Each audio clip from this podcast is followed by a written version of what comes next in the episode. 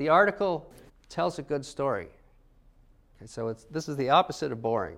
It's telling a good story. So, what do we mean by that? Okay, so here's where, where you use your first handout. Okay. So let's talk about how to tell a good story in your article. Okay, by story, I don't mean you're going to make up something that's not true. It needs to be a true story, it needs to be a credible story, but it should be interesting. If it's a story, then that's something that has a beginning, a middle, and an end, and people want to see what's happening next. So, this is, this is kind of a conceptual framework that you can use to organize your thoughts to tell a complete story. So, we're going to use this, this figure. So, what is the shape? Hour, hourglass. Okay, this is like an hourglass shape. So, you could think of the top part as a funnel that's feeding down into this pyramid down below. So, you can take notes on your paper if you want to. Um, that's what it's for. So, we're going to talk about the top part of this figure, the funnel part, as the introduction. This is the introduction section of your article. And so, what you're going to do is start out introducing the readers to your topic, setting the context with the most general um, statements that you can make about the field. So, this is the view from the airplane, 30,000 feet. You're starting out very general, and then you're adding information that becomes more and more specific, funneling down to your specific research questions. So, the introduction should not be a miniature review article. You're not writing a little tiny review article. What you're going to give the readers is exactly the information they need to understand your results and why they're important. And so, what you're going to do is use the known information, references one, two, three, and 4, and you're going to use them as some bricks to build part of a wall. And then you're going to give some more information from known sources. And so, what's here? There's a gap, right? So, you've, you've built a wall of knowledge, but there are gaps in that knowledge. So, these are the knowledge gaps, these are the unknowns. Okay, so you need to make those clear to the reader.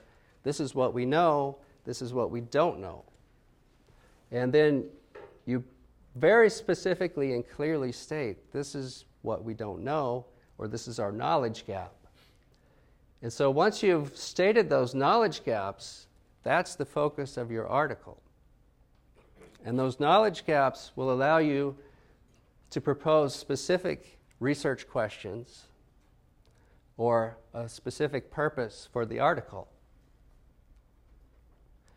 Okay, and so once you've stated those specific research questions, you can generate some specific objectives to answer those research questions. I'll just give you a, a little more time to write this down.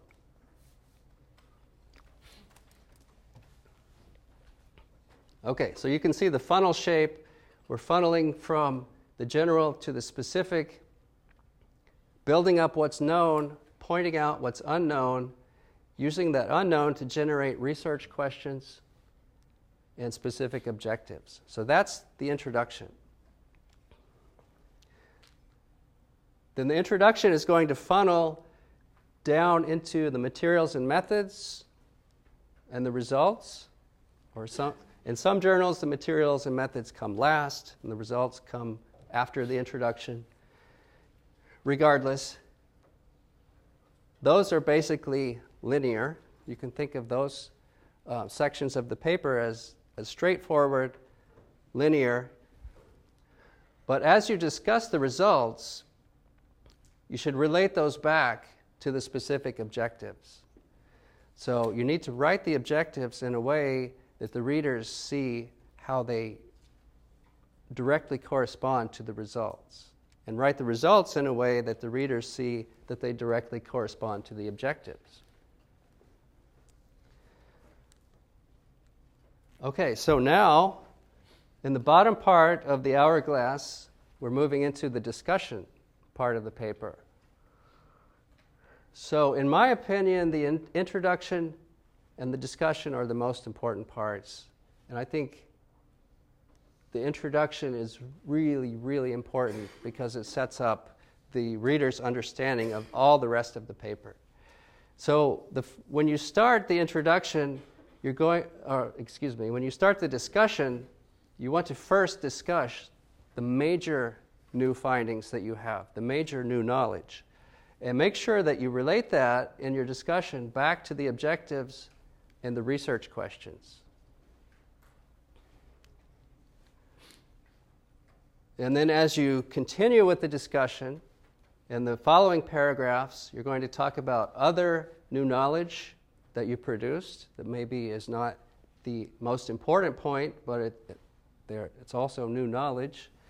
How that relates within itself and especially how that new knowledge relates to the knowns from up above, how it fills those knowledge gaps that you identified in the introduction, and how this creates new understanding in your field. Okay, so if you can write your paper with a structure like this, you will tell a good story. And that will help you increase your chances of publication.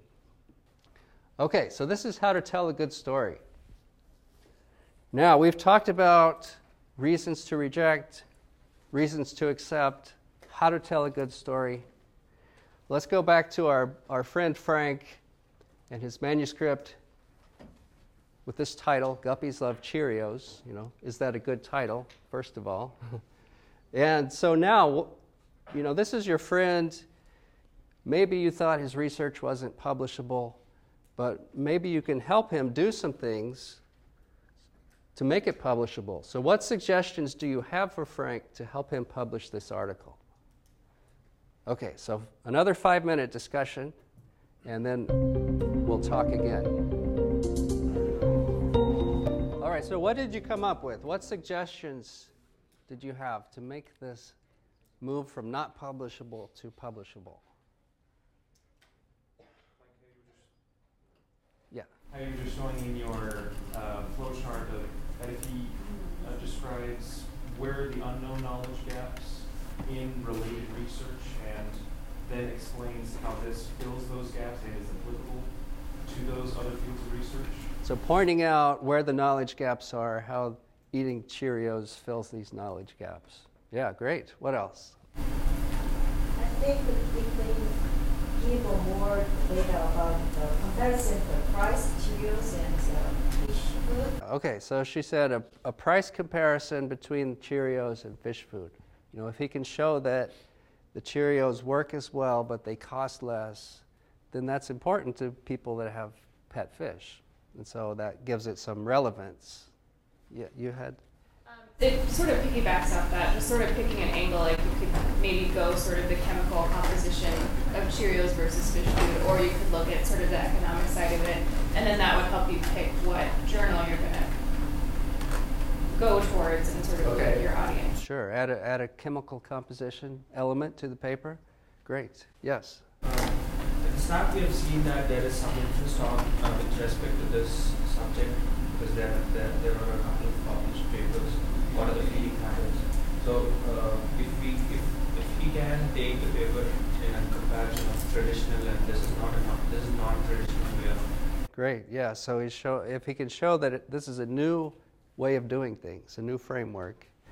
Uh, I think the policy implication is that one of the important issue. Okay, can we generalize the result or can we fit all guppies in all environment? Okay. Okay, can we generalize these results to other situations? Okay, good.